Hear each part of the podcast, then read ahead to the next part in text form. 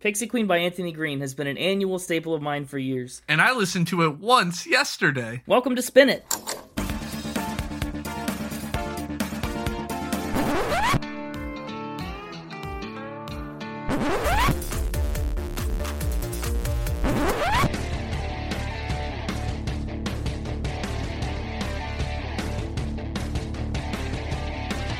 Hey, everybody, welcome back to Spin It, the record ranking podcast for people who would rather be listening to music. I'm James. With me is Connor. Connor, I still feel like I can't tell you to say hi, but I don't know how to. I don't know how to start now. I'm still thrown off. Hey everyone, how's it going? We're back. Couple weird episodes in a row. We had the singles episode, then the spooky Halloween episode. Feels good to be back to just a standard old episode. That's right. Yeah, we're officially out of October, so there's no more October gimmicky stuff going on. We're into November, so now it's time for all the Thanksgiving gimmicky stuff. Gobble gobble. Yeah, right. Yeah. All those classic Thanksgiving songs that everyone knows and loves. I've thought about this before. I don't think I know a single Thanksgiving themed song. There's the Charlie Brown one, right? Isn't there a Charlie Brown Thanksgiving song? Instrumental that plays during the Thanksgiving episode? Is there? I think so. If there is, good for them. They've got the only one. Of course, then there's also the song Turkey Bird by Haywood Banks. I don't know if I know that one. You don't? You don't know Turkey Bird? I am a turkey bird. Ba-da-ba-da-ba-ba. You don't know that song? Never heard that in my life. Go ahead. Sending you a link. Are we doing another live react thing like the singles episode? I think we quickly are. Yeah. No, I've never heard this in my life. This is a classic Thanksgiving song. No, it's not. Yeah, it is. There's not a chance this is a classic. When? Did, how old is this? I don't know when the song came out, like 10 years ago, probably. I'd also argue that. Oh, I was about to say there's nothing to do with Thanksgiving, but then they talked about Thanksgiving specifically. Okay, Uh huh. that doesn't. ri- What? That doesn't rhyme.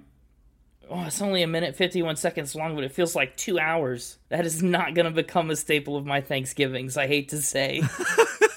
it's so good. What are you talking about? no, not at all. It's just a little turkey bird. And we're not here to talk about turkey songs. Uh, welcome to our episode on Haywood Banks, everybody. we're not taking no surprise pivots. I'm not ready. All right, we'll come back to you in the future, Haywood Banks. We'll come back for you. No turkey bird left behind. Instead, we're talking about Anthony Green. Anthony Green and the album Pixie Queen. Anthony Green was born in Pennsylvania in 1982. He's a Midwesterner. He got started playing music in 1997, and he's been in so many bands, probably more bands than anyone else will cover for quite a while. You might know him from bands like Sousin, Circa Survive, The Sound of Animals Fighting, Zoloft, The Rock and Roll Destroyer, Audience of One, Jeer at Rome, Chino Moreno, Good Old War, Food, etc. There's so many bands. Like, I left off a lot of band names, and that was a lot of bands that I said. That's a lot of bands. Between all of these bands, he's put out more than 25 projects over the years. Lots of his stuff is kind of post hardcore slash hard rock, emo, alternative, whatever. Each of these different bands kind of has their own little style that he contributes to, mostly vocally. But as a solo artist, which is how we're talking about him today, he's released 14 albums and EPs from 2008 to the present, and these, they air way more on the acoustic side. Kind of closer to like an indie rock or almost edgy Americana, I guess. It's a pretty stark contrast in any case. Like, go listen to Sousin and then listen to some of Anthony Green's solo work, and you'll be surprised to some degree that it's even the same guy. But it is. It sure is. Pixie Queen is one of his newer ones, though, right? Yeah, it is, relatively speaking. Of his 14 solo releases, Pixie Queen is his 12th, which makes it his fourth solo LP of all new original music. And it came out just in 2016, which is a year before I discovered it. So I was a little bit late to the game on this one, but I've been here for a while. He's a multi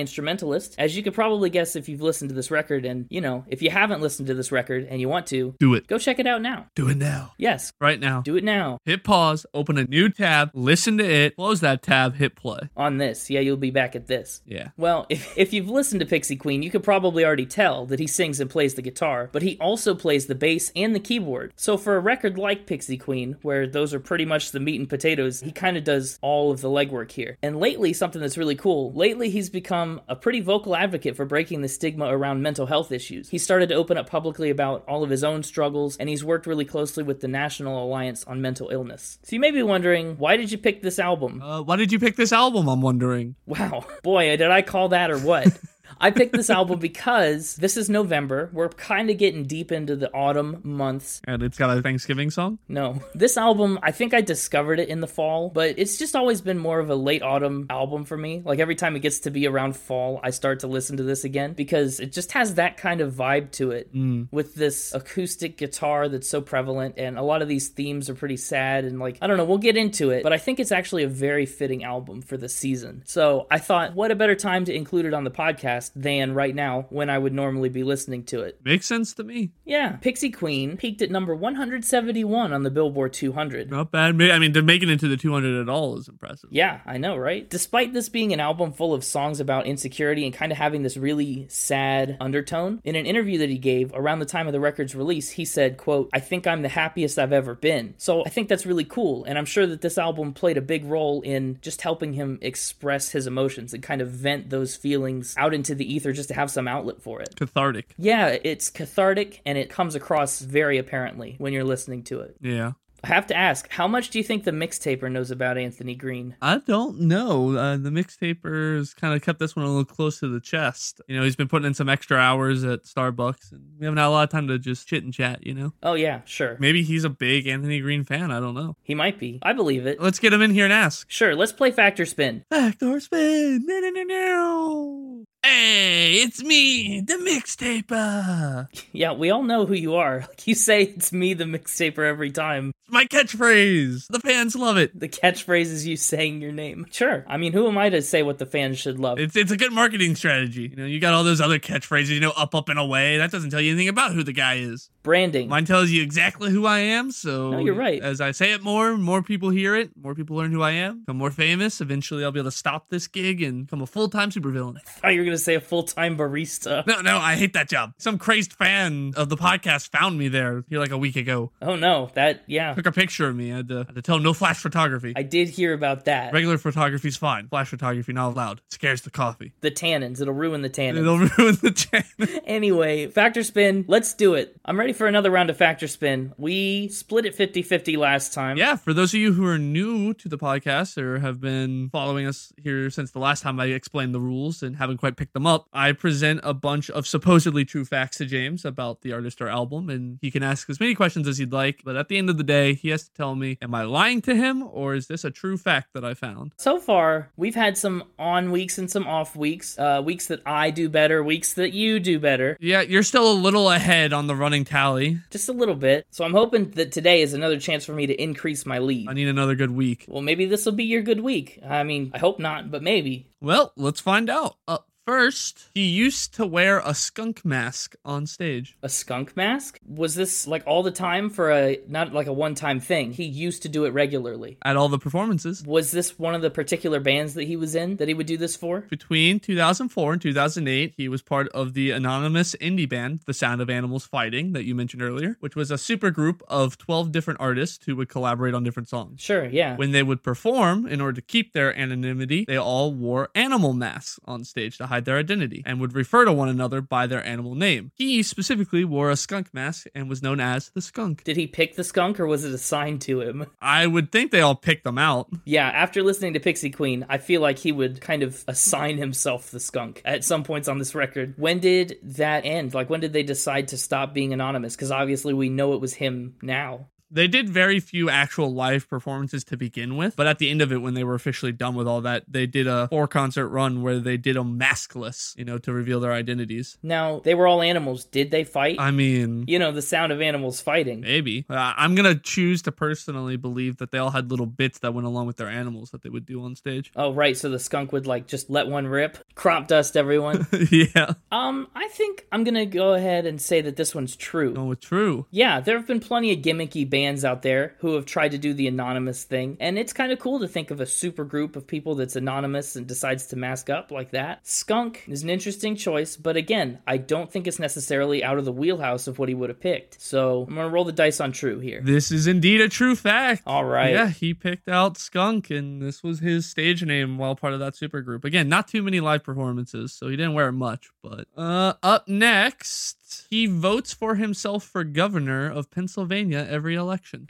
This is the kind of fact that I love. All right, for governor of Pennsylvania, what are the requirements to be governor of Pennsylvania? I had a feeling you'd ask this, so I looked them up for you. You got to be at least 30 years old. Sure, he's got that covered. You got to live in Pennsylvania. Uh huh. And that's pretty much it. That's it. Those are the two big ones. I mean, there's all the normal things that go along with holding any public office, but the age requirement varies from state to state. Pennsylvania, it's 30. Right. And he just does this kind of tongue in cheek. He doesn't campaign or anything. He doesn't want to be governor. He just doesn't want to vote for any of the actual candidates. No, no. So, yeah, in a 2014 interview, he was asked who he'd be voting for, and he revealed he'd be voting for himself uh, because he said it would be the first election that he was eligible for the position. Oh, so he just started as a joke. Yeah, and even though he doesn't want the job, he actually has a fear that if the rest of Pennsylvania were to decide to vote for him, that he'd lose the race because he didn't believe in himself. So he always votes for himself just in case. What?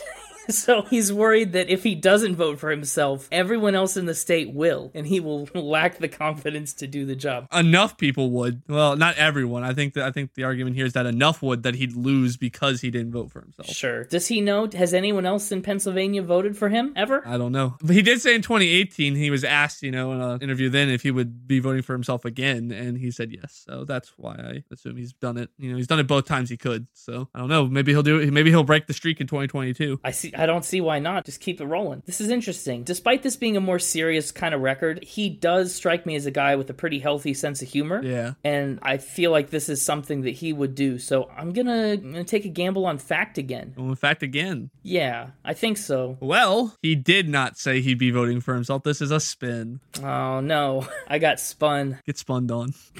So I'm guessing this is a fact where nothing about it was true because there was really nothing else. No, I just made it up. Good work. Let the skunk govern. Up next, he was once roommates with Jamie Foxx. No way. Okay, um, where were they roommates? At school somewhere or just like in real life? In real life. When? So, this would have been early 2000s, right after he got out of high school. While pursuing his music career, he answered a Craigslist ad for a roommate. Said roommate was Jamie Foxx. Okay, I'm not super familiar with Jamie Foxx's acting career. When did his work start to take off? When did he start picking up acting gigs? also early 2000s. Uh, they lived together for two years before Jamie moved out to California for his acting career. Okay, and they lived together in Pennsylvania. Yeah. Did they get along? Like, were they good roommates to each other? Yeah, yeah, the two are still good friends. Uh, Jamie Foxx had an interview that they still text one another and visit one another from time. Uh, Jamie has gone to a couple of his concerts. I I think this is a spin. think this is a spin. Yeah, I'm kind of leaning spin on this one. Any reason why? No, not in particular. I, it just feels very untrue to me. Hmm. You don't think that Jamie Foxx would ever have a roommate? No, that's not what I mean. I just mean, what are the odds that two famous people who are famous for completely unrelated reasons would have shared a room in the same place at the same time? You know what I mean? Like, I think this is a spin. I'm going to go with a spin on this one. All right, well, your intuition paid off. This was indeed a spin. All right. Jamie Foxx was not roommates with Anthony Green. Okay. Were either of them roommates with somebody else? Not that I'm aware of. Okay. Jamie Foxx isn't even from Pennsylvania. He's from Texas. So I wondered. I like I said, I don't know too terribly much about Jamie Foxx. He doesn't strike me necessarily as a Midwesterner. I got one more for you. All right, one more so far, two and one. This is going to be once again the determinant between three and one or two and two. He carries a $5 bill in his wallet that has a special meaning to him. What's the special meaning? The $5 bill was given to him from his very first record sale Oh, okay. When did he make this sale? Like I said, he's been doing music since 97? while still in high school. Yeah, okay, that tracks. Is there anything identifiable about the $5 bill that separates it from another? How does he know that he hasn't pulled it out and spent it and like kept another $5 bill on accident? He keeps it in a special pocket in the wallet behind a picture of his wife. Does he carry it around with him because he thinks it's like a good luck charm? Is there a reason that he carries it around instead of just like framing it or something? I don't know. So he does it to remember where he came from and the people who initially believed in him. Well, I like that. So he sold this record in high school. Was it one of his friends that bought it? How'd the transaction go down? It absolutely was. So in high school, when he was a part of the band Audience of One that you mentioned, though at the time it was still called Handsome Pete, which I just want to do a quick tangent on and say how great of a band name is that Handsome Pete. It's a really good one. We should create a band name called Spin It Pete. Why? I don't know, just the name Pete in a band name is fun. Uh, anyway, while they were, you know, in this band, they burned a few songs that they had recorded, and band member Tommy Tommy Duggar Duggarty is I think how that's pronounced. Uh, Tommy Duggarty's Garage onto a CD, but they sold the CDs at the live performances they did at a local restaurant for five dollars. And his best friend at the time, who came to the show, bought a CD to support him. Why did he get to keep the five? Like, there's a whole band here. Why didn't they, I don't know, divvy it up or something? He, I mean, he was the front man, so I don't know. Maybe he just called dibs on the first one. Fair enough. Typical frontman. I don't feel like I want to be as memorable if like, oh, we got this five dollar bill. Let's all just break it for a bunch of singles and take a dollar each. That's way less memorable. Yeah, yeah, it is. I think this is tricky. I think this is a tricky one. Tricky. You think it's a tricky one? Yeah, I think most of this fact is true, without a doubt. I Oh. think the starting with a band, selling records in high school, his best friend buying one, I think that's all true. Pretty much, I have no problem with that. The issue I'm running into is I don't really know whether he would still carry it around in his wallet. He might still have it, and that's fine. But if there is something about this fact that's false, I think that's going to be the key piece. Man, you think I'm getting you just on the fact that it's in the wallet? You think I'm going that detailed on you? One that he carries it around with him. I'm going to say that this is true, though. Oh, wow. Really, really whiplashed me there. Setting this up to be a spin. No, what I'm saying is, I'm going to say that it's true, but I'm going to predict that if it's not true, that's the bit of it that's the lie. Gotcha. That he just doesn't carry it around with him and everything else is fine. Well, you were partially right. This fact is indeed a spin, Uh-huh. but the only part of it that's true that I'm aware of is the fact that he was in the band and they performed. Uh, I Oh, made up wow. all the stuff about burning them on the CDs and his friend buying them and him keeping the dollar bill. Wow. Some of that could be true. I don't know. I just made it all up once I saw I wanted to include Handsome Pete somehow. Sure. I, I should have known. So that's the avenue I went. okay. Yeah, I'm I feel a little bamboozled by that one. That one got me pretty good. Uh, yeah, you were you were sold on a lot of it. Yeah, I know. I was. But you went two for two, another 50%er, so the ratio of the score doesn't change. Neither of us gain any ground. We're deadlocked in battle. I liked a lot of those facts. At That least was- they were they were engaging, they were fun. yes. Well, I'm off to go find some interesting truths and lies about next week's artist. All right. I'm excited to see what you come up with. Maybe maybe I'll find out that they were also in a band uh, at one point with the name Pete. I thought you were gonna say they were also in a band, and I was gonna say, well, yes, they were.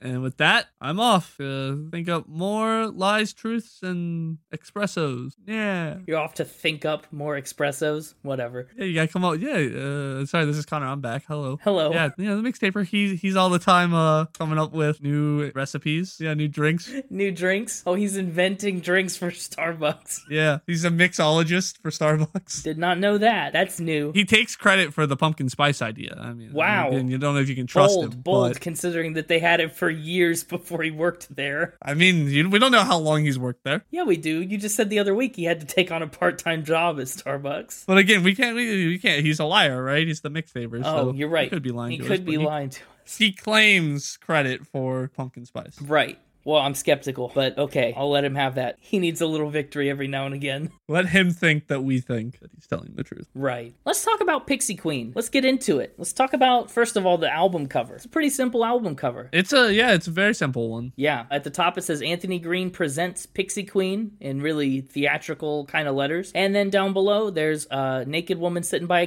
campfire. That's his wife, Meredith. He is indeed naked. Oh, not any naked woman. That's his naked wife. Yes, you're correct. Yeah, that is. She's sitting awfully close to the fire, first off, I've always thought the same thing. I've always been like, uh, and then, like Uh, especially for not having any clothing on. Like, you're going to scorch something you don't want scorched. you run the risk. Yeah, you're really quite literally playing with fire. It's a nice looking fire, though. They went with, uh, what, the teepee style for the logs? Yeah. And you can see I love the ember that comes off of it where it's like the shutter speed wasn't quite enough to catch it. And it's like streaking, like the line. Yeah, so it's in a streak. I really like the album cover. I, I really think it fits thematically with a lot of this record. Yeah. The darkness. The majority of the album's like darkness, right? And then there's the bright light in the middle with his bright light, his wife, naked, sitting too close to a fire. So much of the album is exactly about that. If you listen to this album and didn't get the imagery of sitting too close to a fire naked, you listened to it wrong. right. No, but so many of these songs on this album are for and about his wife and their relationship. And they're also about the ways that he relates to her or the way that he feels about himself. And I think at the end of the day, he feels like he's in this darkness. And his wife, the titular pixie queen, is like the light, is what keeps him grounded. That's the thing that he's drawn to like that. Bold move to make her naked though. Yeah, it is. Mm, But whatever. You know, it's an artistic choice. I don't know, it just feels like you know they usually have like T-shirts with album art on them that you can buy and stuff. I imagine walking around with a shirt of another guy's naked wife.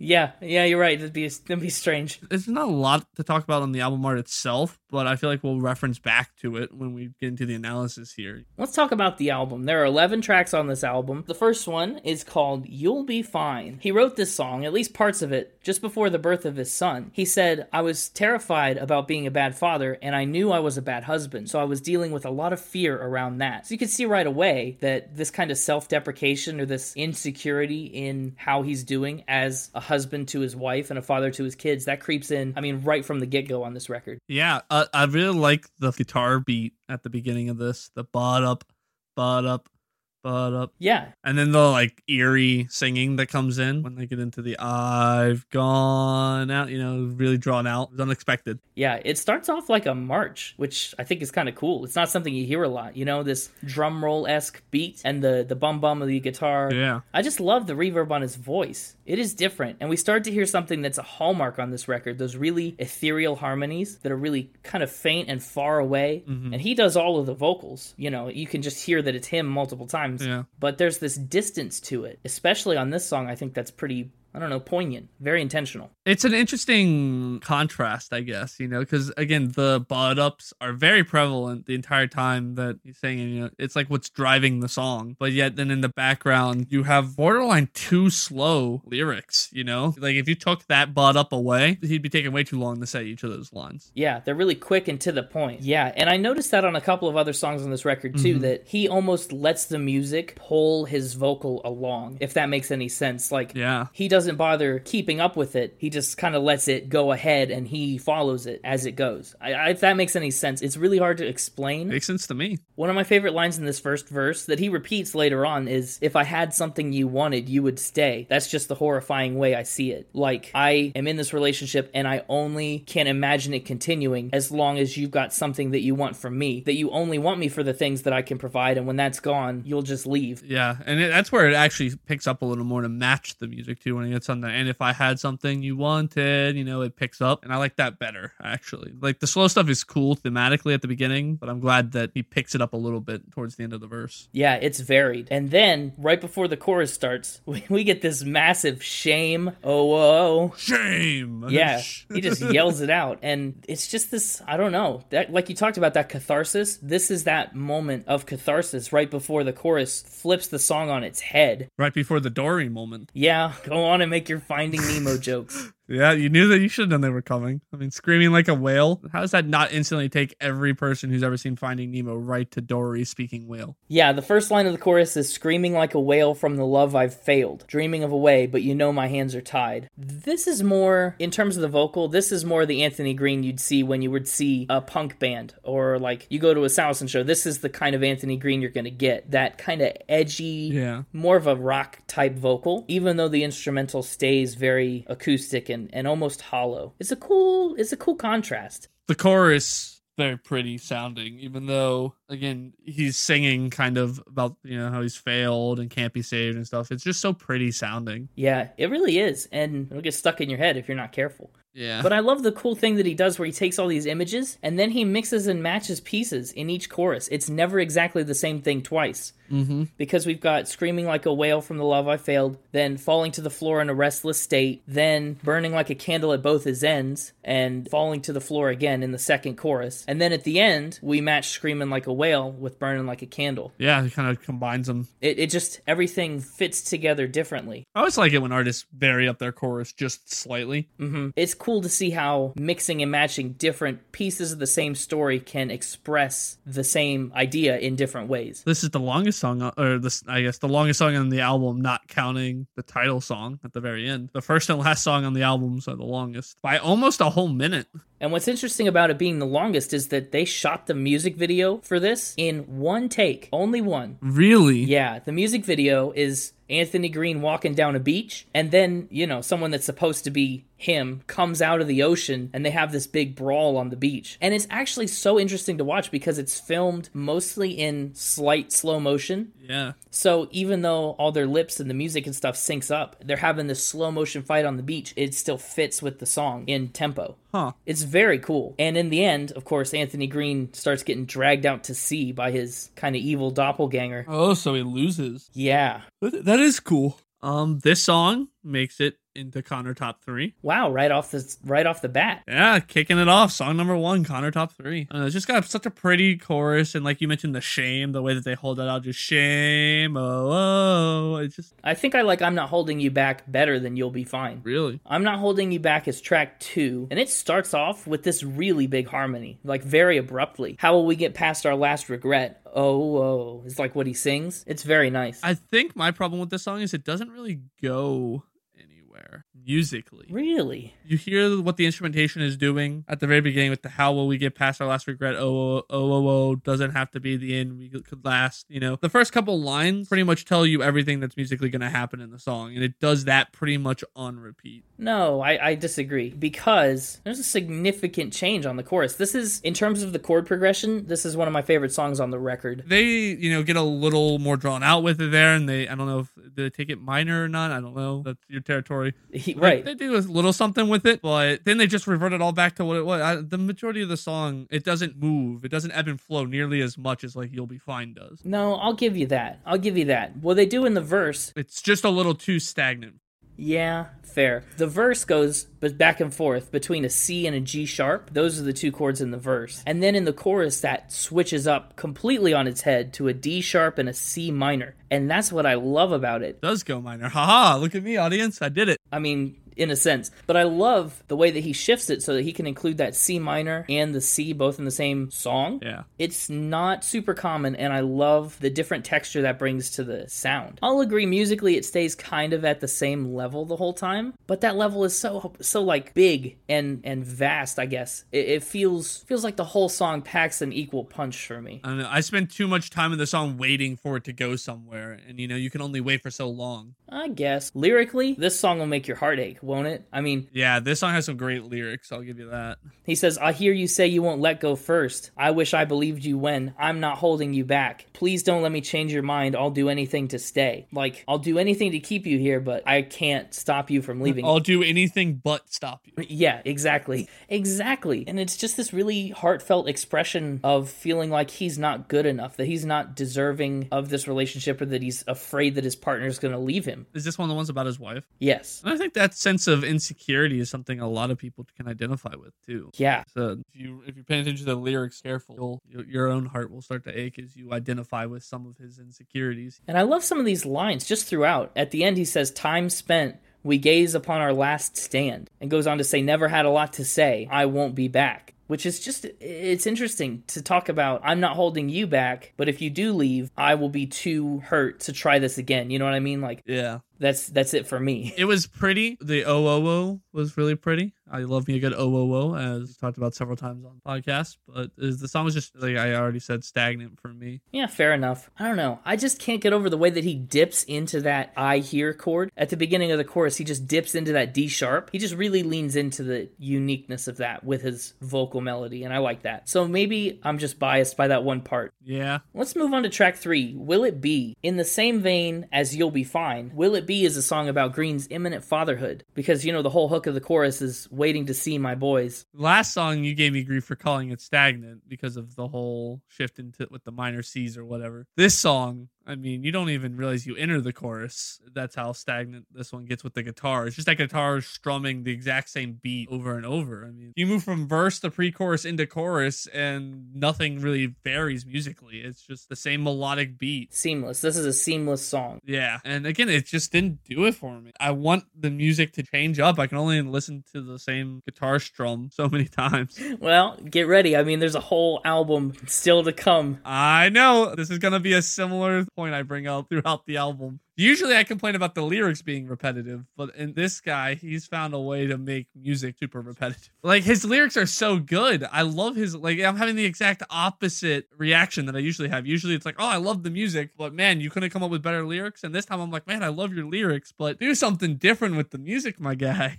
That's what I love. I love serving you up different albums where one element is off from something we've talked about before. yeah. And it's just like, I, it's always interesting to see how you react to a given element. And it's sad too because so many of these songs, right, are ballads, and uh, those are usually the songs I identify with. But when you don't do anything with them, like these are just ballads for the sake of ballads, you're not doing anything special with them. So it, I was a little disappointed. Lyrically, though, I, I mean, I do love this song. He talks about at the beginning how I was born apart from my brothers and never felt a part of that. And he says, How do I teach things that I never learned? How do I impart on my kids the experience that I never got to have? It's something I'm unfamiliar with, but I want them to have it. Where can I bring it to them? You know, I, I mean, I love it. It kind of begs this question the whole song. He's thinking, like, can I even affect them in that way? Or are they just destined for a certain way of growing up? It's like the whole nature versus nurture argument. Yeah, exactly like that. This song pretty much embodies that. And it's something again, I feel like this song would really identify with us if either one of us was a father, you know? yeah, you're right. It probably would hit differently even then. I just, I mean, looking beyond the repetitiveness of the music, I really love the way that it's mixed and mastered. You know, the vocal harmonies, the song would lose so much without the harmonies on the chorus, even though they're kind of overshadowed by his main melodic vocal. Those harmonies do so much to support that in such a subtle way. And the guitar is so well mastered. It just sounds great. And this track is not alone in that quality, but it's the first one where I really noticed it because how few other things are going on. It wa- Again, it wasn't a bad song by any sense of the word, but it was just one of those ones that like I fallen asleep during because it just didn't go anywhere. And I guess again, that's the difference in interpretation, like how you experience that style versus how like I would. Because for me, I mean, this album is so stripped back and the lyrics are so incisive that it kind of just, to me, it gives the album this feeling of authenticity, whether it is authentic or not. That's how it comes across. Let's talk about track four, "A Reason to Stay." This one finally shook things up a little bit. yeah, this is your upbeat start. I almost get like Christmas song vibes from this a little bit, you know? Nope, nope, nope. We're in Thanksgiving mode. No Christmas song. I understand. you already gave me a Christmas album in like the month of September. I love rock and roll is not a Christmas album. I stand by it. Uh, But listen, as a Christmas song, Christmas album. That's- came out at the Christmas time. no, this is not a Christmas song. I'm just that's kind of the the energy that it put forth, you know. I think you're just biased. I think this gives off Thanksgiving vibes. If you say so. Listen, out of all the songs on this album, uh, which song sounds the most thematically like Turkey Bird? It's this one, right? I mean, I guess. Compared to like Will It Be? Yeah, oh yeah, it's much closer than that. One thing I like about this song is that we have this developing theme. I mean, it's already started to develop, but this is the song where it really is directly stated of having a reason to stay. You want something for me. I don't have a reason to stay. Don't let me change your mind. Like all of these things are about trying to make this relationship work. How do I do this for myself, for my kids, for my wife? Give me a reason to stay. Let me give you a reason to stay. It is just prevalent up until now and past this song. Again, this one actually the music goes places, right? You can hear the funky beat change as they enter from verse to verse, and it pulls the lyrics like "You'll Be Fine," but not nearly as hard. Like the lyrics do a little better job of keeping up, but yet it still is pulling it a little bit, kind of on the ends of phrases, and so it gets a nice ebb and flow. Yeah, you're right. Especially on the pre chorus where he slows down to lay your hands on me, and then it bounces back like you did a hundred times before. Is this what you need from me? Which felt like a callback, you know, to you'll leave as soon as I have nothing else you want. Him saying, Is this what you need from me? is, is kind of asking that same question in a different way. I really love the chorus too. We used to feel alive, I believe it's true, running through the night, feeding off our hope, holding on to me so I couldn't get away, but I don't have a reason to stay. I just need you. Very pretty. He's good at writing these kind of love songs. I guess you could call him that. I- It's it is a love song, but it's from the perspective of someone who feels completely undeserving. You know what I mean? yeah. It's it's a very humble I love you and you say you love me, but I don't get why. Right. Yeah, exactly. It's just some good imagery, feeding off of our hope, holding on to me so I couldn't get away. Yeah. Very vivid imagery. I mean, it's it's very clearly descriptive and yet also pretty intangible. Well, this one also gets on our top three. Hey, all right. Yeah, this one's not in my top 3. That's interesting. I think we like this song different levels for different reasons. We each have our reasons to stay with this song. That's right. Yes, we, we do. Well, but I mean, to talk about how this song is so based on intangible imagery, the next song is absolutely grounded in a very understandable metaphor. It's called East Coast Winters. Yeah, uh, I don't know how to feel about this one. What, you don't like East Coast Winters? I don't know if I like it or not. Oh, interesting. Part of me wants to put it in the top three, other parts of me wants to put it in the bottom three. I can't decide. Oh, Yeah, that's a weird conundrum. I know. Yeah, I don't know. Maybe as we talk about it, I'll make up my mind. Yeah. Well, Anthony wrote this song a while before he released the album. And I mean, he clarified that he was in a much better place by the time the album came out. Like I said, he was the happiest he'd been as this album was being released. But at the time he wrote this, he was really struggling with some stuff or having some pretty hard thoughts to deal with. And so this song kind of takes on the role of being a very lonely song. And for the most part, it feels lonely, especially at the start. It's pretty much a one man show. Like there's no harmonies, no drums, really nothing but guitar. And I think it's really smartly arranged in that way to kind of just convey that emotion through the way the song is put together. I think what it is, I l- really, really, really like the chorus. Like this is probably my favorite chorus on the album. The every time you shut me in, you know, I just really like that. But the verses, he takes so long to say a handful of words, and the music's not really doing anything special at that point. I love the chorus, and so then when he goes back to this kind of more bland, which I get thematically why it's, but it's not what I want from like a listening standpoint. Yeah. Like this is a very like I guess it's similar to Dark Side where it was like concept music, you know. Uh, I guess yeah, you could you could understand it in that sense. This isn't a song that you put on because you want to listen to a fun song. No. it's a song you put on because you want the imagery and themes going through it. Like you put up with the blandness because of what you're hearing from an emotional thematic. Right. Yeah, I don't know. The verses, you're right. There's less going on, and they are very sparse. But I mean, I think that parallels the idea of an East Coast winter. Anyone who walks down my path after it snows and covers up their footprints is, is just the first little chunk. Absolutely, and I said I got it thematically, but it's just it takes so long to say that. I mean, like a whole minute goes by before he gets through the first three lines. It's very slow. Yeah. when there's not a lot going on to keep you engaged well. Fair enough. But then they hit those choruses. I love it. Oh, it's so good. Yeah, I, it's it's varied. This is a song that mixes things up a lot, and I love the idea. One of my favorite lines on the record is that anyone who walks through my door is already done for, and if you walked a mile in my shoes, you'd never choose, you'd never come back here. Like this place that I'm in right now is a place that no one would ever want to be. He doesn't mince words. I think I'm gonna give this song honorable mention Okay. for the for the chorus because I could listen to that chorus all day long. It's so pretty. Uh huh. The rest of the song doesn't match it. Yeah, interesting. I can get behind honorable mention. I'll I'll take it. You're gonna have to take it. It's what I've assigned it. You can do everything but stop me. R- Right, yeah. This song in particular just had a really satisfying rise and fall for me. You know, it starts small with very little going on besides the vocal and the guitar, and then it gets really big towards the middle, gets pretty vast, and then it gets small again. It's almost like this bell curve of sound, I, I guess, if you want to call it that, just in the way that it is constructed, where the most intense part of the song is kind of right in the middle of it. Now, on this song, I struggled to decide, you know, I kind of buy into all of it. I buy in completely to Dawn on the Canal. Ooh, Dawn on the Canal. Track six. What do you buy into on this song? What's what what sets this one apart? The whole vibe of it. The whole vibe of it. Oh. From the very beginning when you get the but up but up and you get like the I don't know, is that like maracas? I don't know what it is shaking in the background, you know, something like shakes in the background. Uh-huh. I don't know. I just love how it vibes and then when he comes in with the with the the cadence of the morning was a million. I don't know. I just buy into the whole vibe of this song. Yeah, it's haunting. This song is one of the most eerie songs on the record. Spooky. You'd think we were back in October. You would think it, yeah. But the lyrics really parallel that. Like the music, like you said, sets it up with this weird little minor chord that's just arpeggiated throughout. And then the lyrics parallel that. I think that's a tambourine, actually. Uh, and just the the way the again the cadence, the way it slides around, like when you get onto the silent, slow, our voices. You know, he's like he's like slides all around. Like there's no consistent tempo. I Yeah. love it. Yeah, and the lyrics are also, they contribute to this atmosphere. Bodies scattered all around the room, quiet and close, and just like a ghost again. I mean, this is this is a world building song. You know, you kind of understand the entire energy of it right from the get go. And we do, yeah, at that silent and slow part, we just get suspended there until the chorus. Going beneath, going beneath, and it holds and it holds. You're really like holding your breath. You're stuck there with it. And the simple chorus is don't say no, no. That is maybe the floatiest part of the record. I don't know. I- It's just like the music is there and it's identifiable, but it's so ambient. And like here, the- uh, you know, I complained about how slow he would go and how long it would take him to say just a couple of words. But here, when he does the "Don't say no," it's just so good. The hit of the chorus, like you said, it keeps you suspended on the going beneath, and then you hit "Don't say." Like it's perfect. That little half step will do it. Needless to say, this song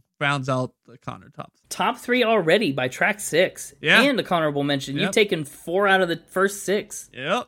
Wow, I admit that I'm a little disappointed by your top three because, well, first of all, Dawn in the Canal is not near my top three, but there's a notable omission that we'll get to later. Yeah, I have a feeling I know which one. Yeah, you probably do.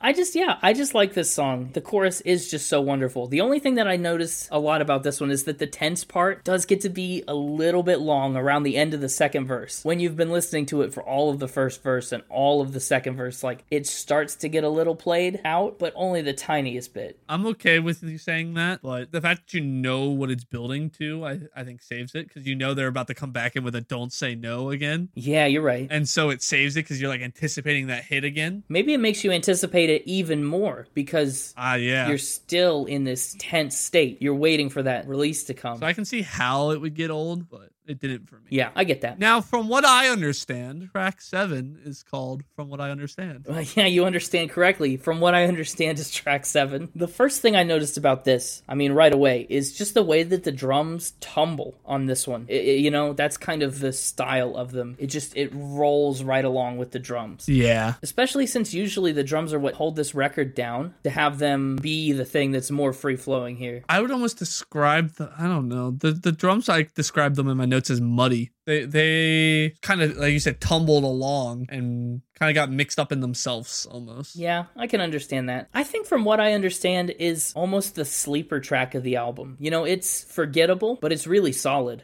Yeah, I don't know. I would agree with the first part of that sentence. It was forgettable. Well, yeah, okay, fair. O- Off of one take, it was forgettable. Sure. It's it feels pretty lyrically dense, you know. Release my arrow, but I forgot to aim. It burdens me that I'll never get to start deciphering the words from what I understand. Yeah, I'm not quite sure what that imagery's supposed to be. He starts off with the release my arrow, but I forgot to aim, and so like I was with that. But then he goes on to this deciphering thing and how it fits in with the releasing of his arrow. I I, I was a little confused. I was too, and I think maybe this is a song that's more personal to him than it's meant to be understood by us, if that makes sense. Like maybe this is a song he wrote for himself and put on the record. Yeah. Because there are some, if, we seem to be missing some pieces as listeners. Because like he started with the release my arrow, but I forgot to aim, and with all the songs about his wife and like kind of love song style things, I was like maybe he's going for like a cupid imagery there, you know? Like, and then he gets into this deciphering the words, and like is the from what I understand, like the words he's trying to decipher, or is that him saying from what he understands he's never gonna get to decipher the words? Like I I, I don't know how the from what I understand fits into the, the line deciphering the words. Yeah, I know. I, I agree. I thought in this instance, he was trying to decipher the words from what I understand. The second verse changes it up a little bit because it's preceded by divided and away, from what I understand. And that to me felt like, as far as I can understand, things are divided and away. I don't know. It, it's different. It's a tough lyric to crack. It's a tough one to decipher, yeah, from what I understand. Maybe that's the point of it. We're struggling to decipher his words. Yeah, from what we understand. That- I kind of like that. I do love the way that when he sings, from what I understand, everything cuts out for a beat, and then we get into the chorus. Like the chorus feels on an island from the rest of the verses, and I like that. In the chorus, he sings, Please don't think of me like I'm your captor. What are you after? And, and again, it's that same preoccupation with concerning yourself with how the other person in the relationship understands you to be. Like, it's the same, I'm not holding you back. Don't think of me like I'm your captor. Go. you know, do what you need to do. Be free. Yeah. And that goes really well with the second chorus where he changes up. He says, Don't pretend with me like you're an actor. He's saying, Don't stay and just lie to me and pretend because you think I'm going to be hurt. Right, exactly. It's just it's it's interesting too. I mean, in the bridge he says, "You asked me to go without me, you're free, but I couldn't let it be." The whole song is a tough nut to crack, so to speak. This is a tricky one, and I think that's one of the reasons that it comes across as forgettable. Let's talk about Cellar next. Yeah. Seller. What did you think of Seller? Cellar, that's the one that I have mixed thoughts about. You know how you talked about you've got one that you can't tell whether it's in the top or bottom three? Cellar often occupies that spot for me because it's cool. You know, it's stripped back. It's just the guitar and his voice in the beginning. The guitar and the chords go down all the time, but his voice, his melody is constantly rising and rising and rising through the verse. And then in the chorus, they kind of switch places and he starts to do the descending and the chords rise up to meet him. And it almost feels again like a march with very punctual rhythms behind his words and the fifths that he's singing, that interval. So it's unique. And I guess I like it for its novelty. This is the song that I wanted to give honorable mention to. Like it was between this and East Coast Winners for honorable mention. And the reason I went with East Coast Winners. So this one is the opposite. East Coast Winners, I didn't care for the verses, but that chorus hit was beautiful. This one, I liked the cadence and everything going on with the verses, but the chorus was kind of meh for me. I can see it in your eyes. Yeah, I can see without compromise, you're all I need. It was just kind of bland. I agree. But the reason I gave the honorable mention to East Coast winners instead, even though it had less of the song that I was happy with, was because the impact of what I was happy with was greater. While I liked the verses on Cellar, they didn't have as big of an impact on me as the chorus of East Coast winners. No, I agree with that 100%. If I were comparing those two sections of these two songs, that's how they would land for me too. I think what it is is I think this is a good song on the album, but I don't know if it holds up out of context because Cellar feels like a cornerstone of Pixie Queen in terms of just its style and its lyrics. It feels like a very important song to this record. However, But uh, as a single, on its own, yeah, I think a lot of that weight fades away from it when you take it out of this context. And that's probably why I struggle with it so much. and that's part of why I described this album as a concept album, you know, because things like that, right? These songs are meant to build off of one another and work together to give you this vibe, and they're not really going for the "Are you going to listen to this on the radio?" Right. Yeah, this is an album that's built to be the way that it is. you know what I mean? It's not meant to be piecemealed out. There's very strong threads that run through each song, both in the way that they sound and the themes that they present. I would call this a pseudo concept record. Yeah, which that kind of hurts it for me because I'm like, again, I'm the guy that listens to like nothing but mixtape songs, right? So, I know. Yeah, you gave the concept album a 7. so like um, piecemealing out songs and listening to individual tracks is like my entire musical taste. So, I know concept records are are a bit much for you sometimes. hey, what's that supposed to mean? I'm, that means that means you gave Dark Side of the Moon a seven. Yeah, I stand by it. I know you do. I do love the idea behind the chorus. I could see it in your eyes. I could see without compromise. You're all I need. I can hear it in your sigh. I can hear without compromise. It, it, it's just on a certain level. It's very primal, like instinctual. You know, you being all I need is just understood. It's it's like instinct. You know. Yeah, And I love how this song ends hanging on that last need and the dissonance between the vocal and the chords. Like, that's just a nice little cherry on top of this song that is ultimately so confusing for me, just in terms of how I feel about it. But I like the way that it starts and it ends. fair enough. Now, I want to know is the next song, I mean, you've got your tops already, but does the next song make it into your better half?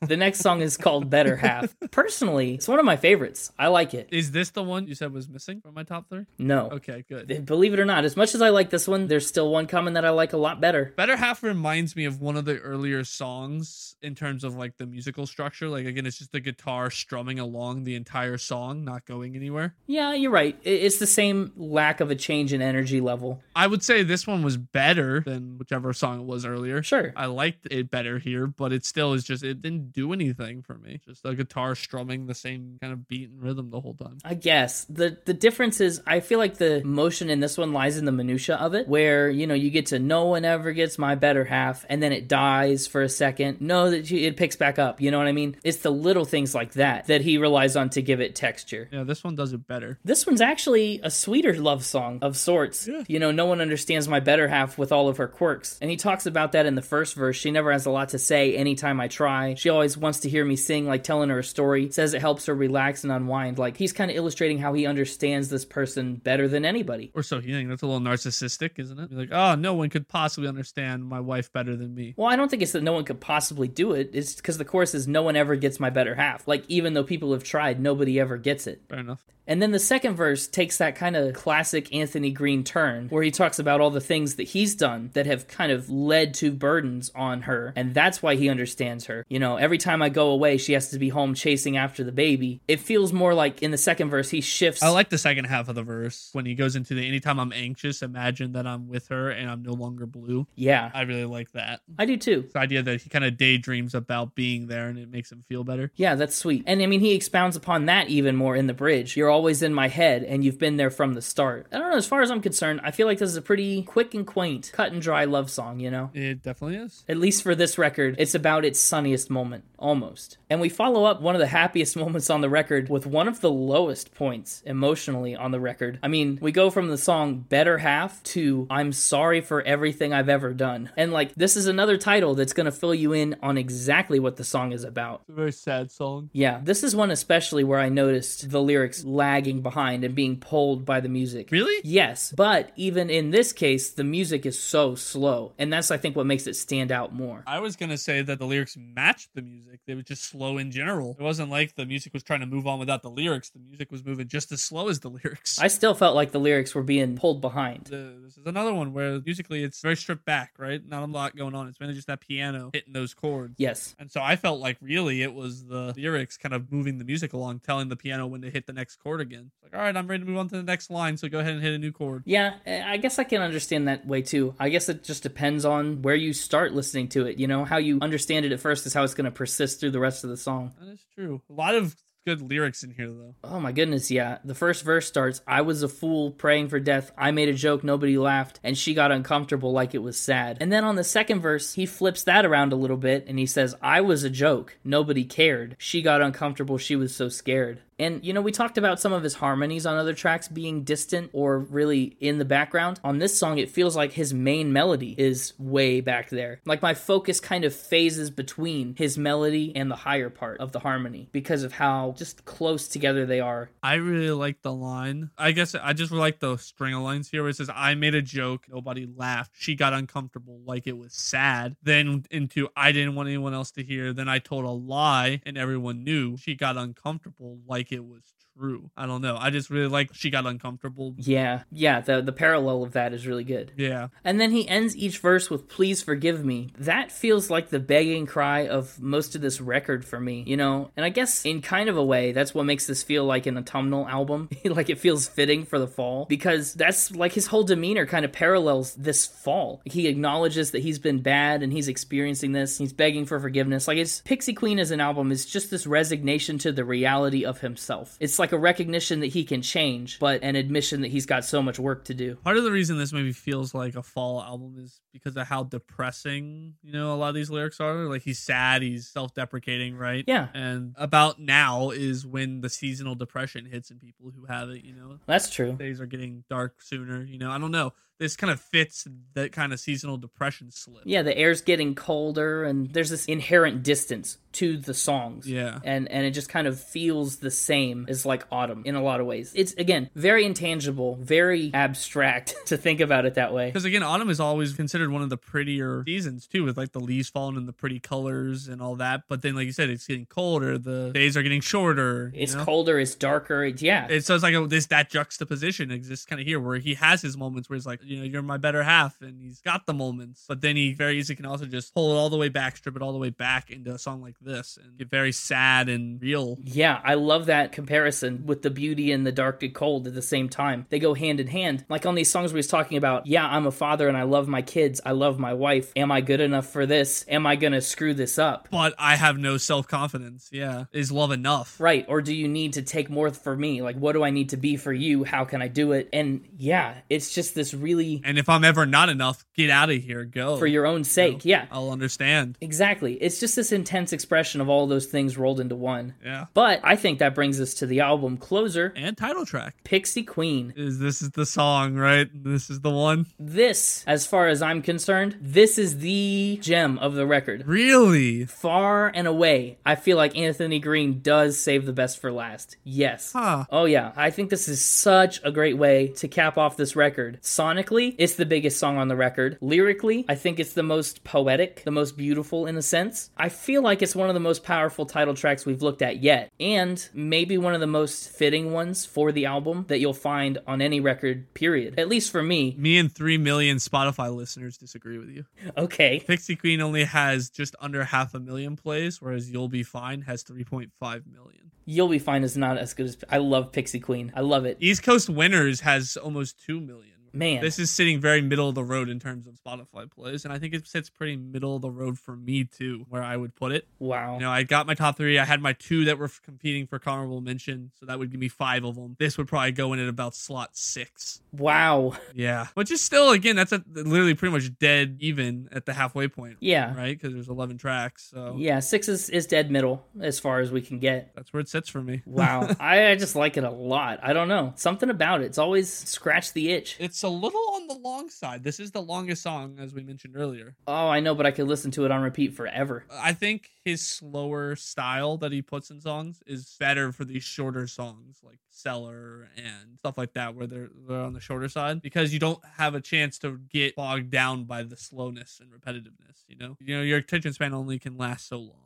I don't know. It's a pretty song. There was no big special, like uh, there was no like you know in, like, in East Coast Winters where there's that big chorus hit. There was no really spots like that in this song for me. Really? Oh, this has some of the biggest. Like where? Oh, like so. First of all, lyrically, I love it. He starts off, "If we could pick our own parasite, then later accept we'd be better off dead." Like all of us, to some extent, we all choose our vices and then have to come to terms with them, with the way that we've made for ourselves, and we realize that it's all sucking the life out of all of us. It's hurting those that we love, and to be better off for them, for us to not be around. You know, I love that. And then we get into the chorus, and it's big. I mean, going into the chorus, we get the whole dun dun. Da-na-na. That run up into the chorus feels great. Yeah, that part the da-da-da, is is cool, but it's not like a big hit. In terms of level, it stays exactly where the stuff before it was, and the chorus when it comes in stays at the exact same level, even though musically it's changing it up. And the da-da-da is cool. He doesn't go anywhere with it. Oh, come on. it but stays at the same level. I disagree because he launches into that chorus with his really high vocal on Suspend Within Your Life. It lasts so long. yeah, the note is cool, but the intensity of the song does not change. It goes from "You'll still be my pixie queen" into "Ba-da-da," which is still just as flat as the "You'll still be my pixie queen," which then goes into "Suspend within your life," but that is still the same intensity level. He doesn't go anywhere with the intensity level. So while the music it has all this potential, it just didn't go anywhere Man, stagnant's really the best word for it. His singing style and musical playing style is flat. Even though he's doing all these complex and cool things, you got to have that intensity shift, you know? Mm. You got to have your softer moments or your big hits. What should have been a huge like intensity hit, like a big ba bum bum, it's still just ba da da. but it, no, but that's the thing. uh, You know, it's not going anywhere. but it's heavy compared to the rest of the album, which is what I think sets it apart. I don't know. I love the lyrics too. Like, I never thought you'd be still sleeping next to me. The lyrics are good. I mean, I've been applauding his lyrics this whole time. It's musically where he's suffering this entire album for me, which is the opposite of where I usually am. Fair enough. I don't know. The chorus goes, I never thought you'd be still sleeping next to me. If I could make it through, I'll meet you there. I never thought you'd be, you'd still be my pixie queen. Like, I can't believe you're still tolerating me. I can't believe that even after how awful I've been to you, you find a way to love me. Yeah, it's all great. I'll try my best to find a way to be better for you. And even if I can't, I'm still just enchanted by you. Like, I love that sentiment. I love it. Now take that sentiment and actually put some intensity behind It's the it. most intense song on the album. it, it, it's yeah, but in the song itself, right? It doesn't go anywhere. It stays at the same level the entire song. So for five minutes straight, that's all you're getting. I'll agree, it shakes it up compared to some of the other songs on the album, but you gotta listen to five minutes of it not going anywhere, of it being while still higher than everything else, flat. It'd be like if you were walking in a wheat field versus walking in a wheat field that's the, up at the peak of Mount Everest. what? It's still just flat, you know. It's higher, but it, it's flat. I mean, sure, whatever. That's a weird analogy. I get it, but Wow, I thought this would get a better reception from you. I love this song. yeah. As soon as you said that you were disappointed that there was a song missing, I'm like, oh, jeez, I'm at the battle on Pixie Queen. yeah. Well, you don't like, what about the end where he takes the bridge and the chorus and blends it together? The bridge goes, I don't need this. We can't stay here. I will follow you into another life. And he blends that together with the chorus. Like, you'll still be the one to lead me out. And you're still my pixie queen, my way out of the mess. Yeah, you know why it blends so easy? Because the entire song's flat. It's easy to blend something when you're not going anywhere the entire time. It is not as flat as you're making it out to be. I'm, I might be exaggerating for my point, but I feel like if the audience listens to this, like, I, I'm curious to see whose side they take more. oh, they'll probably take your side. I mean, let's be honest here. I feel like the majority of the time the audience is going to take your side because I have pretty extreme one shot take opinions on some of these songs. I feel like yeah, once you got that in your head, probably towards the beginning of the song, you didn't like process any of the slight changes of intensity that maybe happened. Uh, d- see, I don't want slight though. I don't want slight changes. I want bigger changes. You know, a slight change doesn't do it for me. maybe I don't know. It's okay to do slight changes periodically on like a slow song here, and like if the blend was like the only slight change and all the other changes were bigger, bigger and more dramatic, it would have been great. But when your entire album is nothing but slight changes, then you're barely changing at all the entire time. That's why I liked Cellar so much because Cellar really shakes it up with this like more driven beat and the tambourine in the background. Like I think Cellar is one of the most different songs on the album. It is. And that's why I think I liked it. I think really the nuance of this album is in the subtlety like that. I think that's what makes it such a unique record. I don't want nuance. Okay, fair enough. I mean, it's got to be in your face for you, I guess. It doesn't have to be in my face. It just has to be not hidden. This is an album that's anything but in your face. The entire record is about how he doesn't feel adequate for a lot of things I in know. his life. And I think he presents that in a way that It's fitting. Uh, I guess concept albums just aren't my thing. I didn't care for Dark Side. Didn't care for this. I guess not. Yeah. We're learning. We're learning. yeah. This kind of was an experimental episode for me. This might have been the biggest disappointment that- of an episode that we've done. Wow. Uh, not counting Kanye. I mean, but I went into that not expecting to like it. You know. Oh, no, no. So it's not really a disappointment. Kanye met expectations. it exceeded your expectations. You wanted to give it a two. And actually, yeah, you're right, it did. But going into this and like knowing that it was gonna be a lot of ballad style songs, I was really hopeful to really like this album. And it was too much of a good thing. Fair. Okay. This is a record that I threw at you, very curious about how you'd respond to it because it is. Are you disappointed? No, well, I'm not going to be disappointed in any. well, I won't be disappointed in many of your scores, especially for a record like this one. I mean, we could debate Dark Side all day long, but for this album, I mean, you couldn't disappoint me with whatever you score it. So if I scored this a one, you wouldn't be disappointed? I'd be surprised, but I think it's interesting to hand you an album like this that is all ballads that I know that you typically like, but then is also flipped up on the, the lyrics and the music being, you know, one over the other, like we talked about. Like, I just have one variable changed on this record. Yeah. And it's cool to see how varied your response is on all these different songs. I responded to it quite drastically. yes. Yes, you did. I also feel like we've moved into final spin territory, so welcome audience. Yeah, we're sorry, we were already in the final spin. It snuck up on us. Surprise.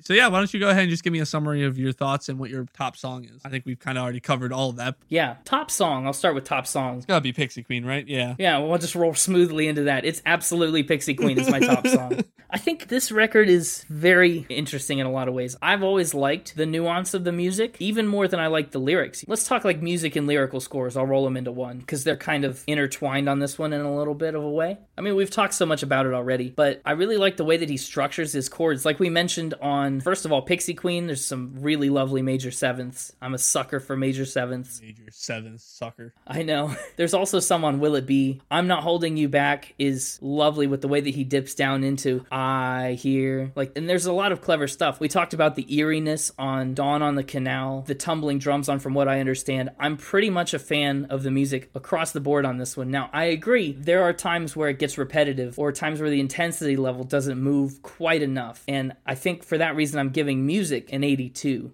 Lyrically, I like a lot of this record, but I mean, if you take the lyrics out of the context of the music, which does so much to amplify them, I think they lose a considerable amount. We talked about songs like From What I Understand, where I feel like we're just missing pieces here and there. Or we talked about something like East Coast Winters, where there's just so little going on in the first verse, like it's so sparse. Yeah. Like the lyrics are pretty strong. I think they lose a lot in the absence of music. So for lyrics themselves as an isolated piece of this record, I'm giving them a 78. Very heartfelt, very incisive and introspective, super emotional, but So lower the music. Seems like you were really hyping up. That oh, I had to hype up the lyrics more than the music cuz that's the part that you liked better. I had to sell what you were buying on this record. Fair enough. I think instrumentation and production and vibe go together a lot on this one as well. The instrumentation is good. You know, the guitar playing is mastered really well, like I said. I love his vocal harmonies almost all the time throughout this record. The ways that they bring it close and far away when it needs to be, it's very well done. And it does give the record a certain distinct vibe. I think it stands out amongst the records in my personal catalog of ones that I'm familiar with for those reasons. I'm giving instruments and production a 78. I think most of the reason for that is because a lot of these songs do, I admit, they do tend to get a little samey just in the way that they're put together with the guitar just going, you know, like you said, just strumming guitar the whole way. We talked about it on track three Yeah. and said, well, you're in for a whole album more of that. And you are. I mean, it's no secret that that's a bit of a one trick pony. In terms of vibe, though, I think the album's really consistent. Vibe is where it's strongest. Vibe is where it's strongest, and the score reflects that. I'm giving Vibe an 84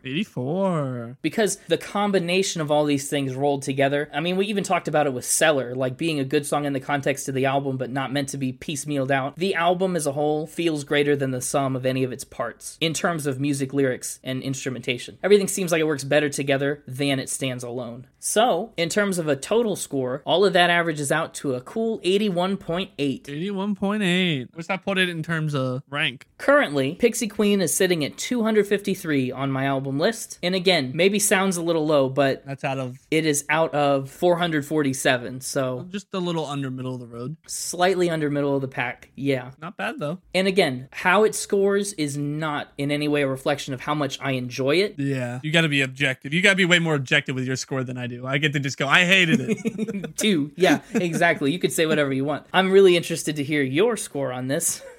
yeah. So for me, honorable mention again went to East Coast winners. And then my top three were A Reason to Stay, You'll Be Fine, and my favorite song on the record. I'm able to pick a favorite. Oh, you got a favorite. Wow. Dawn on the Canal. I really enjoyed it. Amazing. Yeah. Dawn on the Canal, honestly, one of my least favorites on the album. Not surprised. I just really liked it. And Sums it up, doesn't it? It was very different. It is. in terms of the record, I really enjoyed the lyrics. He crafted a lot of very visually stunning lyrics. Really set you into exactly what he was saying, you know, that allowed you to picture it. Mhm. And they were very deep and thoughtful and relatable lyrics, I think, for people who struggle, you know, with self confidence. Yeah. It was just the music killed it for me. It went nowhere. It was too stagnant. It was the same. All the things I said throughout this entire album. Don't need to rehash it all. But as good as the lyrics were, you know, it's not something I'd want to listen to over and over. A lot of these songs aren't going to make it onto my playlist of random songs. Sure. And I think that, like we said, the vibe of the album was strong, if not depressing. And I don't know, maybe that factors into it a little bit. Maybe I didn't like just how sad the whole album was. It's yeah, prevalently sad. Like it emanates sadness. Yeah. And so for me this week for Pixie Queen, I'm giving it five turkey birds out of 10. Oh wow, five. We're back A all the way five. down to a five. A five. wow, we don't have many fives. It's kind of rare. Yeah, five is the low score I've ever given. So Although I do feel like, am I wrong in saying that this is one of the fives that I mean, you had more positive things to say about this five than the other fives, which are, by the way, "My Beautiful Dark Twisted Fantasy" and "Kin" by Kanye and Electric Guest, respectively. I think it goes at the top of the five. Okay, that's what I thought, and I can live with that. It, it definitely beats out Kanye, and I think it beats out Ken. Ken. This one I think actually really sits pretty on par with Ken from a re-listenability standpoint. I think I said the same thing about Ken. That Wow. While I like some of the songs, I wouldn't listen to the songs very much. That surprises me because while I think this record works better as a whole, like we talked about, I think Kin is just as strong divided as it is together. I think I would agree with that. I, I would agree with that because Ken is like the exact opposite of this, where all the songs I think, like you just said, stand on their own and don't really go together in any meaningful way. oh, okay. So they don't congeal as much. Okay, yeah. Yeah. Whereas this one, they congeal well, but once you pull them apart, they get weakened down to the level of a Ken song. Sure. Oh, I love it. Listen, we're at the point in the podcast now where you're comparing albums. Like before, you didn't know any. and now we actually have things that we can pick out that we liked on other things. That's great. That's so exciting. I'm like an AI. I'm getting more information and getting better as, as you right. feed me more data. Audience, I forced a bot to listen to dozens of albums.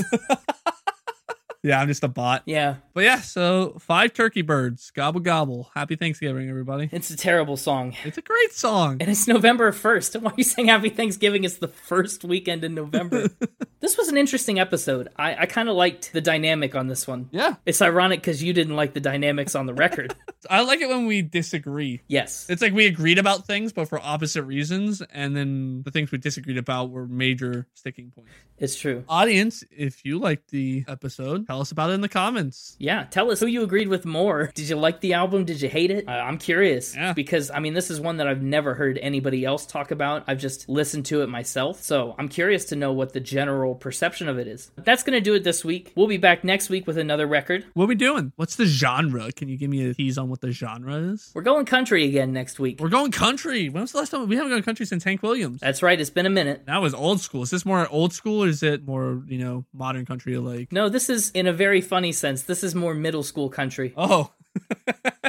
ah, I see. Yes. Well, that's all the teas I'll give you for this week, unless the name Elrod means anything to you, in which case, that's an extra little bit of a tease. And until then, follow us on social media Instagram, Twitter, YouTube, Facebook, At Spin It Pod, at Spin It Pod Official. MySpace, No, we don't have a MySpace yet, and we probably never will. TikTok. We're at Spin It Pod on Twitter, at Spin It Pod Official on Instagram. Check out our website, www.spinitpod.com, for all of our content. And until then, I feel like you already know what to do, but we have to tell you to do it anyway. Keep spinning! Keep spinning! I'm surprised. I'm proud of you. You didn't even make one joke about how Anthony Green and Pixie Queen really rhyme. I, I held it back. They rhyme. Ha ha ha ha. yeah, right.